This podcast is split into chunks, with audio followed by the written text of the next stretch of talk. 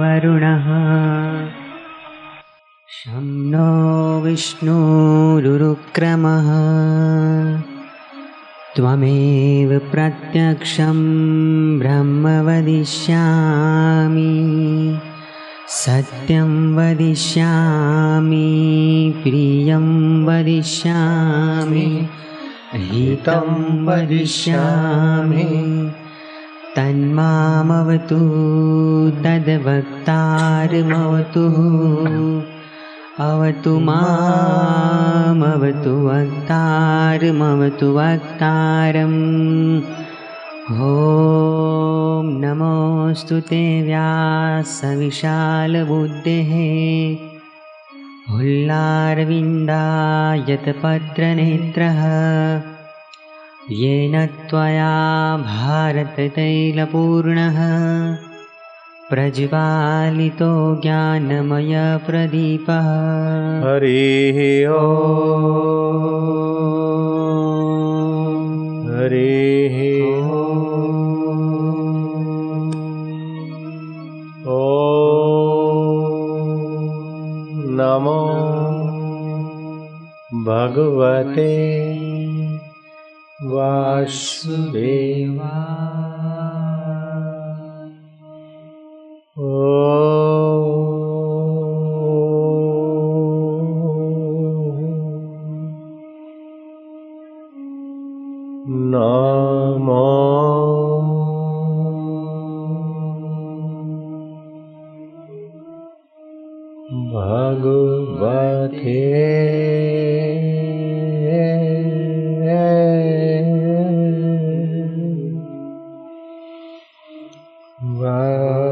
वासुदेवा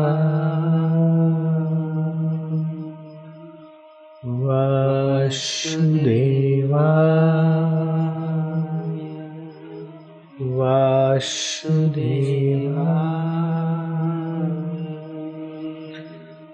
नारायण नारायण नारायण नारायण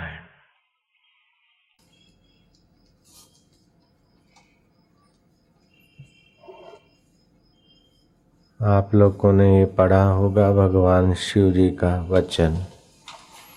ध्यान के समान कोई तीर्थ नहीं। नास्ति ध्यानम समम तीर्थम नास्ति ध्यानम समम दानम नास्ति ध्यानम समो यज्ञ, नास्ति ध्यानम समम तपम तस्मात् ध्यानम समाचरित पादस्थ ध्यान की अपेक्षा ये पिंडस्थ ध्यान की साधना सुगम मानी जाती। पादस्थ ध्यान भगवान के श्री चरणों में बार बार निहारते निहारते फिर उन कोमल कदमों को अपने चित्त में धारण करें, धारणा में लाएँ। तो यहाँ करता और रहता है।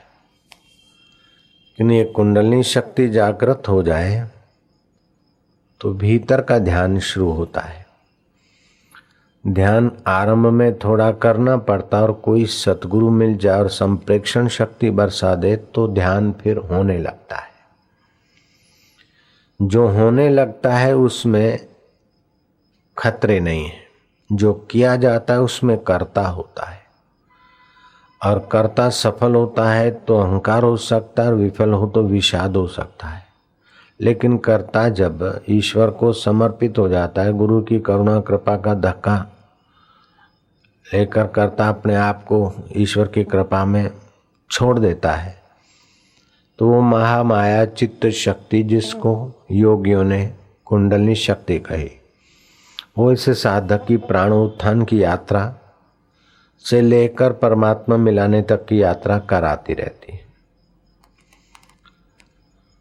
मूलाधार केंद्र का ध्यान करने बैठे तो अमुक सिद्धि आए, लेकिन मूलाधार जागृत करके स्वाधिष्ठान आदि को संप्रेक्षण शक्ति द्वारा गति मिल जाए तो फिर अपने आप क्रियाएँ होने लगती।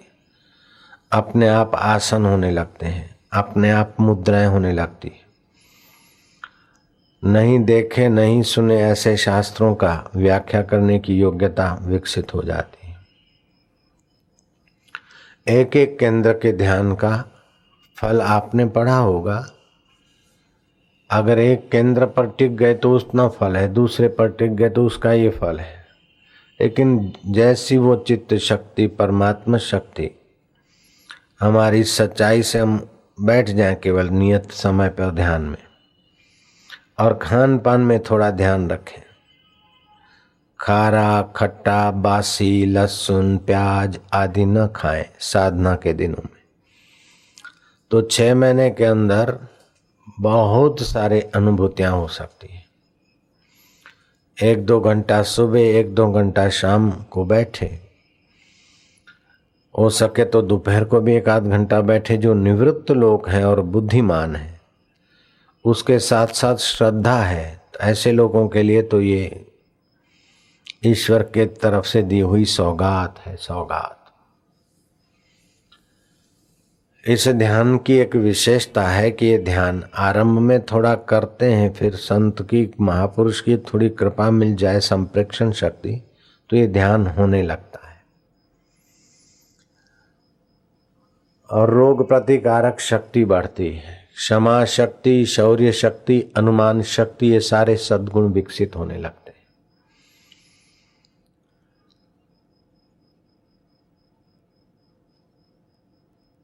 ज्ञानेश्वर महाराज ने भगवत गीता के छठे अध्याय के दसवें, ग्यारहवें श्लोक में इस ध्यान की महिमा पर थोड़ा प्रकाश डाला है कि भक्त लोग और योगी आड़े टेढ़े मार्गों पर यात्रा करते अंत में जब इस राजमार्ग में आते तो उनकी साधना स्वतः होने लगती और भगवान शंभ सदाशिव भी अभी तक इसी मार्ग पर आनंदित हैं और स्व में विराजमान है। भगवान राम के गुरु वशिष्ठ महाराज राम जी को बताते हैं कि स्वर्ग में चिरंजीवियों की बड़ी भारी प्रशंसा हुई। और सबसे ज़्यादा चिरंजीवी कौन? लोमस आदि ऋषियों का नाम आया, लेकिन उनसे भी ज़्यादा चिरंजीवी काकभूषण की प्रशंसा मैंने सुनी स्वर्ग में। और सुमेरु पर्वत के उस विशाल वट वृक्ष में निवास करने वाले कागभूषण के पास में आकाश मार्ग से गया। महाराज, आकाश मार्ग से भी जाते कि हाँ वो जमाने में तो जा सकते थे। अभी भी तीस बत्तीस वर्ष पहले गंगोत्री से तीन योगी आकाश मार्ग से उड़कर बद्रीनाथ भगवान के दर्शन करने आए। तो बद्रीनाथ की बाजारें बंद हो गई उनको देखने के लिए। वो योग माया नाम की एक साध्वी थी, उसने मेरे को बताया, वो अभी तक जीवित है। महिला। बुढ़िया हो गई है, लेकिन उसने ये बताया कि ऐसा हुआ था, हम वहाँ रहते थे तब की बात। अभी माउंट आबू की गुफा में रहती हो। मेरी परिचित है, माई। लेकिन आप लोग योग साधना करके आकाश में उड़े ये महँगा सौदा आप ना लें। इसमें कई संयम चाहिए और वर्षों की एकाग्रता चाहिए और उड़ना है। तो दो सौ रुपये की, दो हज़ार की, तीन हज़ार की टिकट लो और जहाज़ में बैठ जाओ, आराम से नाश्ता करते हुए उड़ के दिल्ली पहुँच जाओगे। जयराम जी की। उड़ने की सिद्धि पाने के लिए बारह वर्ष का प्रयोग आप करो, ये मेरे को पसंद नहीं, मैं भी नहीं करता हूँ और मुझे चाहिए नहीं। मैंने साधना काल में थोड़ा सा प्रयोग किया था तो उड़ तो नहीं पाया, लेकिन पाँच दस दिन के प्रयोग में मानो शरीर हल्का फूल हो गया और एक पैर इधर रखे तो दूसरा जंप किनाई उधर चला जाता था। हनुमान की उपासना की, पेड़ पे चढ़ जाते, पत्ते खाने लगते, हनुमान की नाई चीखने लग जाते। रामकृष्ण ने भी काली की उपासना के बीच फिर ये उपासना की तो उनको भी ऐसा अनुभव हुआ। और मेरुदंड के नीचे एक इंच सा, हिस्सा उनका बढ़ भी गया, ऐसा रामकृष्ण के, भक्तों के बीच रामकृष्ण ने कहा, वो अभी पुस्तकों में भी है। तो भक्तों ने पूछा अभी बोले अब वो उपासना छोड़ दी तो वो शांत हो गया। रामकृष्ण ने सखी संप्रदाय की साधना की। उधर को सखी संप्रदाय की साधना चलती। अपने को सखी मानते, प्रकृति का शरीर मात्र स्त्री है, और पुरुष तो भगवान है। तो हार श्रृंगार गहने गांठे पहनकर अपने को भगवान की सखी। भगवान ही हमारे पति हैं। इस भाव की साधना कुछ पुरुष लोग भी करते हैं। एक साधु मुझे मिला साठ साल का छः महीना। सन्यासी वेश में और छः महीना सखी वेश में रहते थे।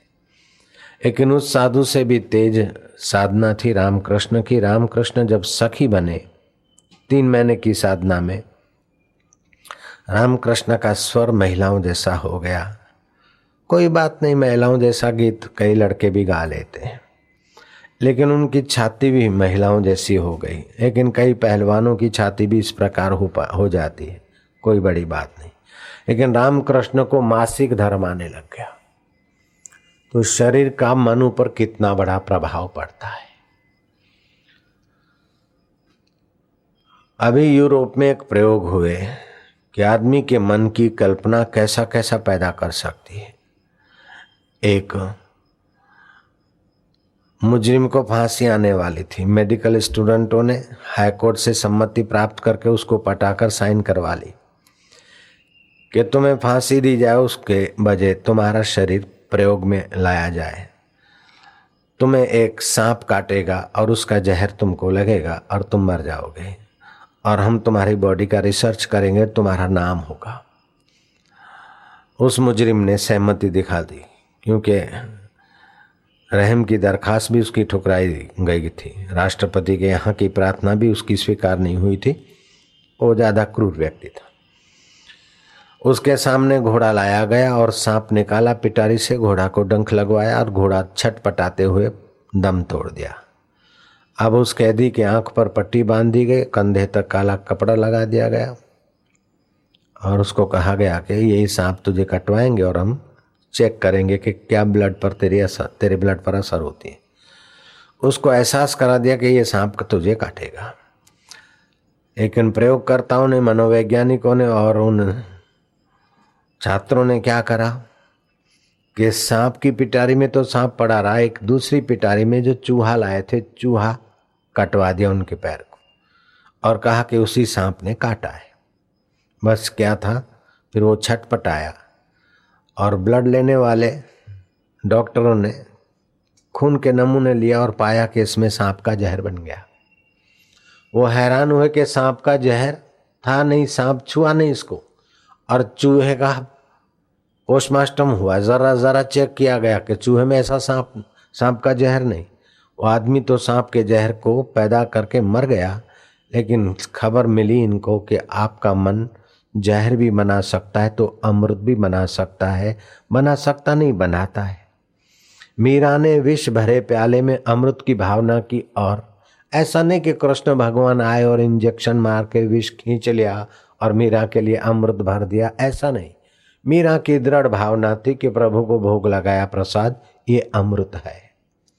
तो आपके मन में और आपकी भावनाओं में बहुत कुछ छुपा है। क्योंकि आपकी भावना और आपका मन सच्चिदानंद परमात्मा से स्फुरित होता है और परमात्मा सत्य स्वरूप है, चैतन्य स्वरूप है। आप रात्रि को सपने में क्या क्या बना डालते हो? तो इन सारी कथाओं से आपको ये बात पक्की कर लेना चाहिए कि कभी भी अपने मन में हीन विचारों को दुखद विचारों को, परेशानी के विचारों को महत्व न देंगे। हमेशा विधेयात्मक विचार करेंगे और उससे भी ज़्यादा कि अपना सच्चिदानंद परमात्मा मरने के बाद मिलेगा इस बेवकूफ़ी को उखाड़ के फेंक देंगे। किसी लोक लोकांतर में है, सात में अरस में है, इस कल्पना को ठुकरा देंगे। वो परमात्मा अब भी हमारा आत्मा होकर बैठा और वो ज्ञान स्वरूप है। वो चैतन्य स्वरूप है, ज्ञान स्वरूप है और उसकी कभी मृत्यु नहीं होती। बुद्धिमान लोग बैठे ध्यान से सुनना। ज्ञान की कभी मृत्यु होती है, न्यायाधीश जी? ज्ञान की मृत्यु हुई, ये जानेगा कौन? अज्ञान तो नहीं जानेगा।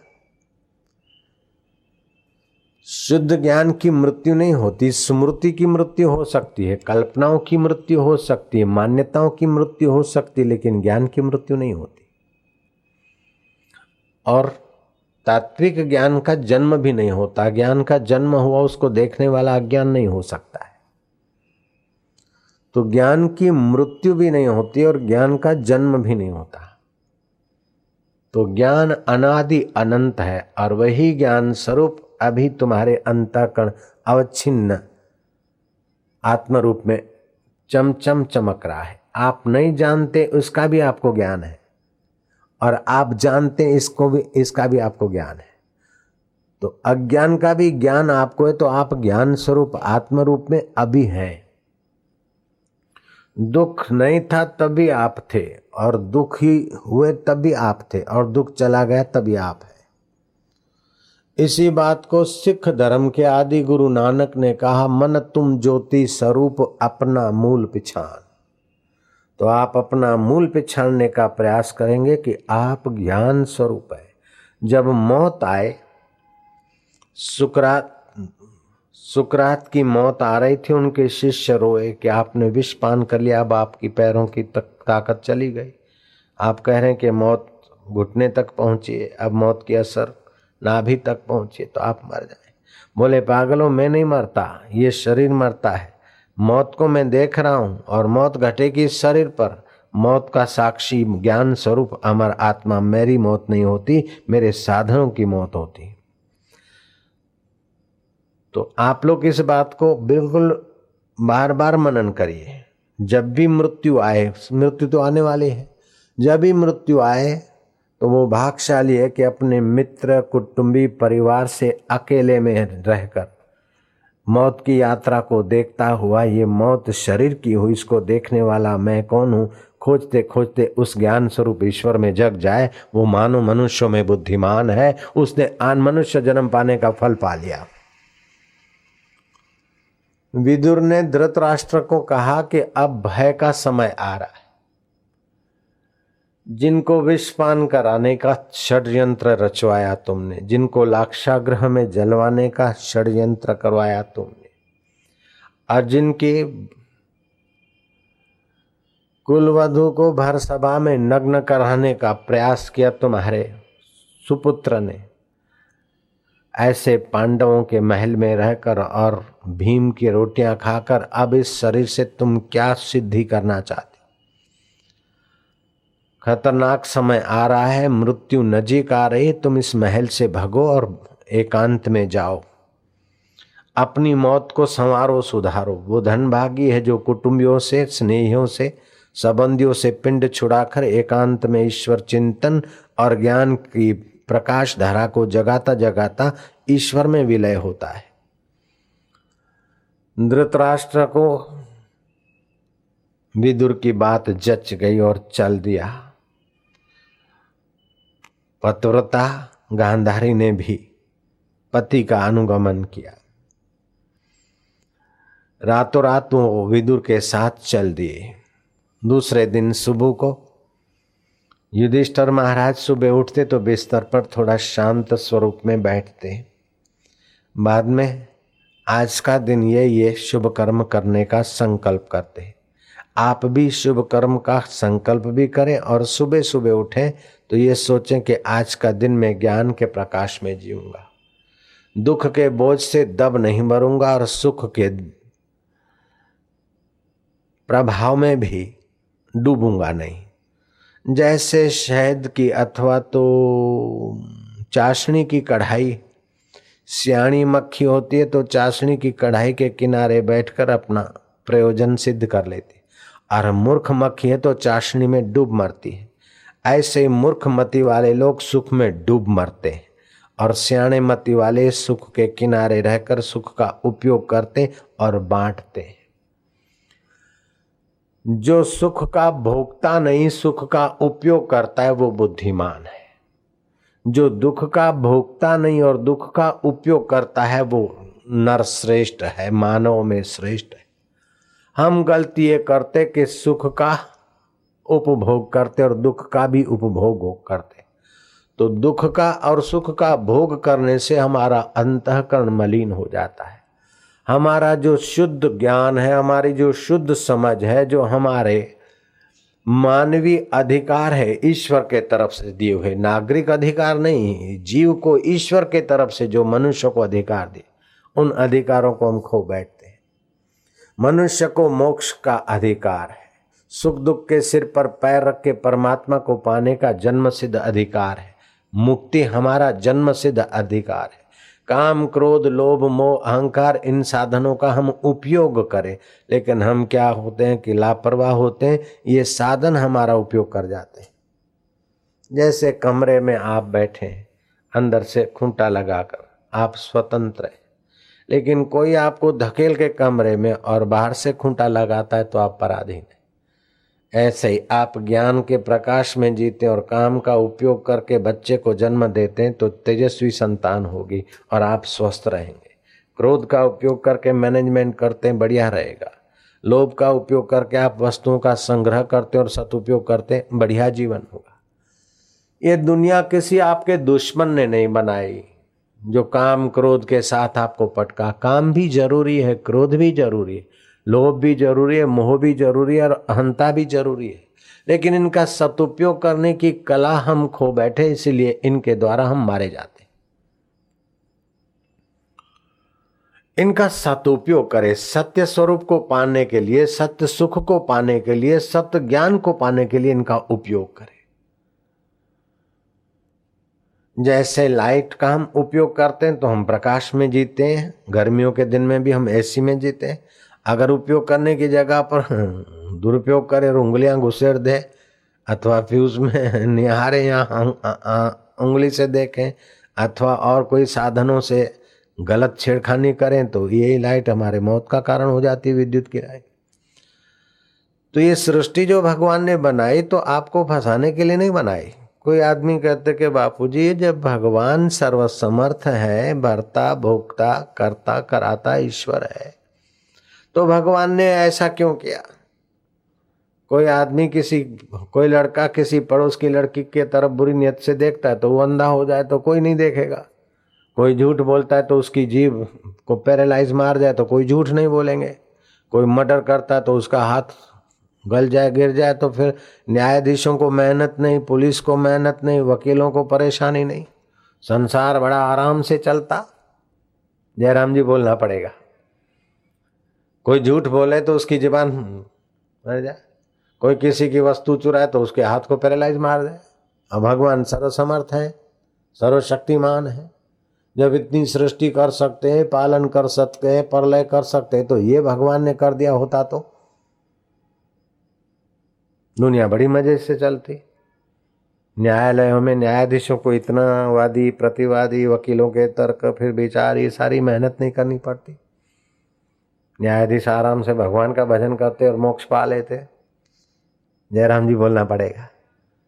तो भगवान ने ऐसा क्यों नहीं किया बापू जी कोई झूठ बोले तो उसकी जीभ कट जाए। कोई बुरी नियत से देखे तो अंधा हो जाए। कोई चोरी करे तो उसके हाथ पैरे लाई मार जाए। कोई कुछ गड़बड़ करे तो तुरंत उसको भगवान दंड दे दे। अच्छा भाई, अब तुम्हारे सवाल का जवाब सुनने के लिए तैयार हो जाओ। तुम्हारा बेटा झूठ बोले तो आप चाहोगे उसकी जीभ काट लू? जयराम जी की।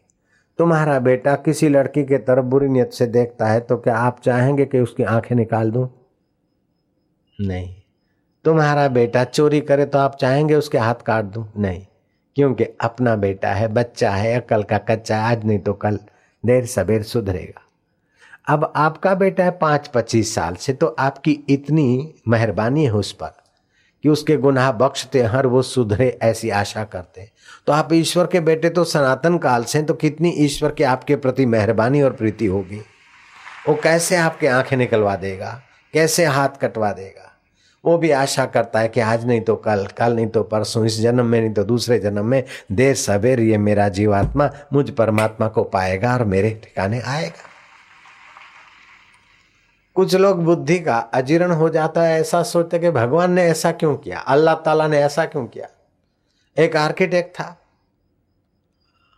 राष्ट्रपति अवार्ड लिया मिल गया था।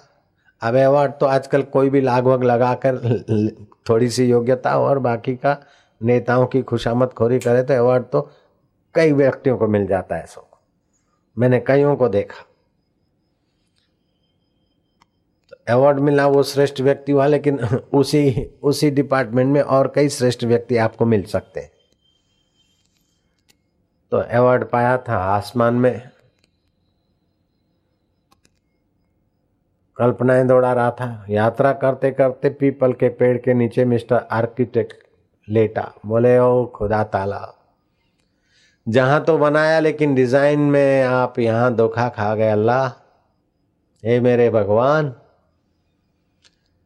दो किलो का एक, दो किलो का बेला, और उसको तरबूज लगता है पाँच किलो का, दस किलो का, पेठा पाँच किलो, दस किलो का, आधा आधा मन का फल लगे।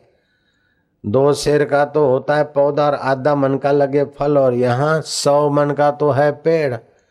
और मेरा खुदा, आधा तोले का फल नहीं लगा। आप डिज़ाइन बनाने में धोखा खा गए, अल्लाह। मुझे बुला लेते तो मैं थोड़ा आइडिया दे देता। इतने में हवा का झोंका लगा और पीपल के फल का एक छोटा सा, पीपल का फल तो छोटा सा ही आता। एक पीस आया और गिरा, ऊपर से गिरा तो आँख पर गोली की जैसा। और आँख हो गई लाल टमाटे छाप। ओ, तोबा अगर यहाँ तरबूज रख देता या पेठा रख देता तो क्या हाल होता? खुदा तू जो करता है, ठीक ही करता है। ईश्वर तेरी करनी, तेरा बाणा मीठा लागे, जो तिद भावे सो भलीकार ईश्वर ने जो किया है, अच्छे के लिए क्या है, भलाई के लिए क्या है? एक बाई का लड़का रूट कर गया और कुएँ में आत्महत्या करने और कुएँ में डूब मरा। भाई गालियाँ देने लगी कि सेठ का सत्यानाश। कुआ खुदवाया, मेरा बेटा मर गया। अब सेठ ने कुआ खुदवाया कि बेचारे लोग शीतल पानी पिए, मधुर पानी पिए, अपनी प्यास मिटाए। अब तेरा बेटा आकर उसमें डूब मरता है, इसमें सेठ क्या गुनाह किया? ऐसे सेठों का सेठ परमात्मा ने ये संसार बनाया। उस संसार में आप अनुभव करें, यात्रा करें और परब्रह्म परमात्मा को पाले। अब आप काम में, क्रोध में, लोभ में, भय में, शोक में निगेटिव में आप डूब मरे, इसमें सेठों के सेठ भगवान क्या करे? फिर भी भगवान कृपा करके हम जैसों को भेज देते, हम जैसों से कहलवा देते कि भाई ऐसा नहीं, ऐसा जियो। ये भी तो उसकी करुणा, कृपा है। जयराम जी बोलना पड़ेगा, इसीलिए तू फरियाद मत कर, उसको धन्यवाद। वो मित्र देखकर तेरा उत्साह बढ़ाता है और शत्रु देखकर तेरी सावधानी बढ़ाता है। सफलताएँ देकर तेरा हौसला बुलंद करता और विफलता देकर तेरा अहंकार और लापरवाही को नियंत्रित करता है। उस पर तू नाज कर कि कितनी करुणा है, कितनी कृपा है उसकी। और फिर तुझे कोई चीज़ मिलती और उसमें तू आसक्त होकर अपनी मंजिल न भूल जाए, इसलिए जहाँ से तुझे संसारी सुख मिला और उसमें तू टिका तो वहाँ कुछ न कुछ प्रॉब्लम लाकर खड़ा कर देता है। जो मोहब्बत ईश्वर को करनी चाहिए, ईश्वर के नाते पुत्र, संतान, पत्नी, पति को करनी चाहिए, वो मोहब्बत अगर शरीर और संबंध के नाते की तो उस मोहब्बत में झगड़ा दे देता है। लेडी और जेंट्स का झगड़ा, बाप और बेटे का झगड़ा, बहू और सासू का झगड़ा, पड़ोसी और पड़ोसी का झगड़ा। जो भरोसा ईश्वर पे करना चाहिए, वो भरोसा अगर किसी सेठ या नेता पे किया तो वहाँ से ठोकर लगती। जयराम जी की, आप ईश्वर पे भरोसा करके सेठ और नेता से मिलते तो उनके द्वारा अच्छा मिलता है, नहीं तो ईश्वर का भरोसा छोड़कर उन्हीं के भरोसे पे रहते हैं तो वहाँ से भी धक्का मिल जाता है। जो प्रेम परमात्मा को करना चाहिए, वो प्रेम अगर लवरी को किया तो लवरी के तरफ़ से भी धक्का मिलता और लवर के तरफ़ से भी धक्का मिलता और फिर आखिर में क्या होता है पता है आपको? हर सौ शादी में पैंसठ शादियाँ तलाक में बदल जाती है आपके सुखी अमेरिका देश में। पैंसठ शादियाँ तलाक में बदल जाती शादी करने के पहले होटलों में घूमे हैं खाए हैं, पिए हैं, अपने फ्रेंडों को दिखाया, उसने अपनी सहेलियों को दिखाया कि मैं इसको वर्ण करना चाहती हूँ। सब कर करा के महीनों क्या वर्षों भर के बाद लव मैरिज होता है और फिर ऐसे सौ लव मैरिजों में पैंसठ लव मैरिज तलाक में बदल जाते हैं। ये उसकी कृपा है, जयराम जी की। तुम शारीरिक संबंधी सुख के कारण जुटे हो और तुम्हें वो असली सुख दिखाना चाहता है। अगर उससे वो लव मैरिज टूटी, फिर दूसरी की, तीसरी की तो उसने मारी थप्पड़ और एड की बीमारी दे दी। एड्स की, लो बेटे, अब करो। लवरियों पे लवरियाँ और लवर पर लवर लाओ। कितनी उसकी करुणा, कृपा है। आपने अगर ईश्वर की सृष्टि के भाग को सींचने के लिए शादी की और बेटे बेटी को जन्म दिया और कर्तव्य पाला तो तो आप सदग्रस्त हैं। लेकिन बेटा मेरा नाम करेगा, बेटी मेरा नाम करेगी, बेटा मुझे सुख देगा। ये दो हाथ वाला बेटा है शादी कराऊं तो चार हाथ हो जाएँगे, मेरी सेवा करेगी बहुरानी। मैं पानी का प्याला मांगूँगी और दूध का प्याला लाएगी, लेकिन सासू जी ससरा जी दो हाथ के साथ चार हाथ तो हो गए, चार पैर भी हो जाएँगे तुम्हें, धक्का मार के पशु की नाई स्वार्थी होकर रवाना भी हो जाएँगे। जयराम जी बोलना पड़ेगा, कबीरा यह जग आए के बहुत से कीने मीत, जिन दिल बांधा एक से वे सोए निश्चिंत। उस एक ईश्वर से आप दिल बाँध कर व्यवहार करते हो। तो आप मज़े में रहते हो, बाकी बेटा सुख देगा, बेटी सुख देगी, मित्र सुख देगा, नेता काम में आएगा, फलाना काम में आएगा, ये आएगा। तो ये तो ये हुआ कि आपके घर राष्ट्रपति मेहमान होकर आया, उधर को आप राष्ट्रपति घर में बैठे, उसकी अवहेलना करते हैं और सड़क जाने वाले को गले लगा रहे ऐसे राष्ट्रपतियों का राष्ट्रपति परमेश्वर तुम्हारे साथ है, उसके सहारे की अवहेलना कर रहे और ये काम में आएगा, ये काम में आएगा, ये काम में आएगा, ये हमारा हमारा हमारा, मैं को मारा, हमारा हमारा हमारा करते आखिर